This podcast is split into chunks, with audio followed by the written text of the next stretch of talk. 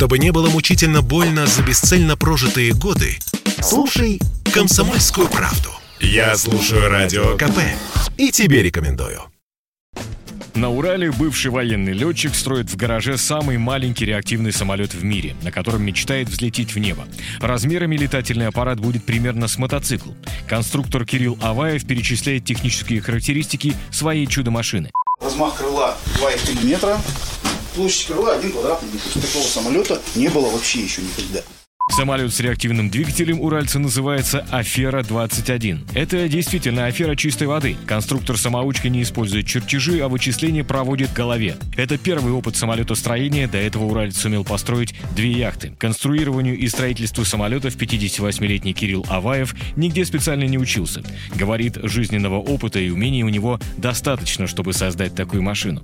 Я был военный летчик третьего класса, подготовлен по уровню второго. У меня ну, в той в авиационной жизни ну, в районе 500 часов налета. Л-29, МиГ-21, МиГ-27.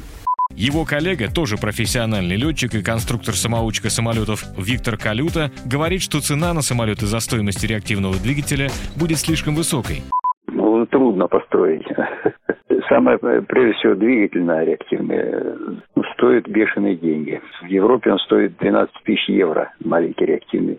Летчик и конструктор, собравший за свою практику несколько самолетов Виктор Калюта, сомневается в профессионализме строителя. Мол, для этого нужны специальные знания.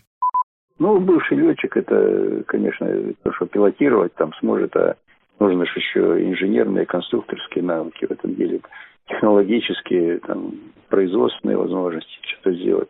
Это конструкторам э, авиационные институты заканчивать, самолетостроительные факультеты, Вопреки мнению скептиков, к своей мечте житель города Березовского Свердловской области подошел вполне профессионально.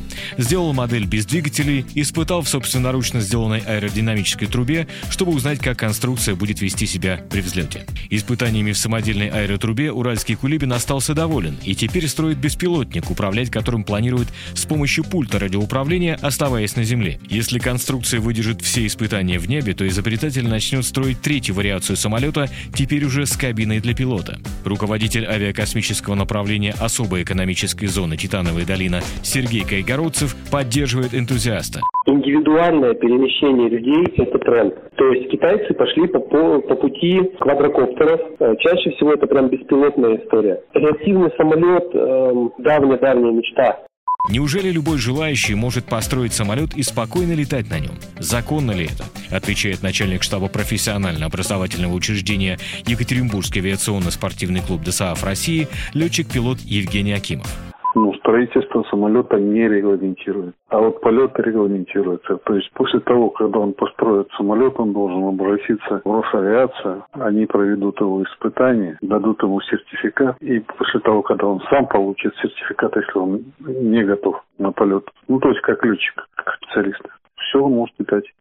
В мае начнутся первые испытания самолета с реактивным двигателем. Если они пройдут успешно, то к осени Кирилл Аваев сможет лично подняться к небу.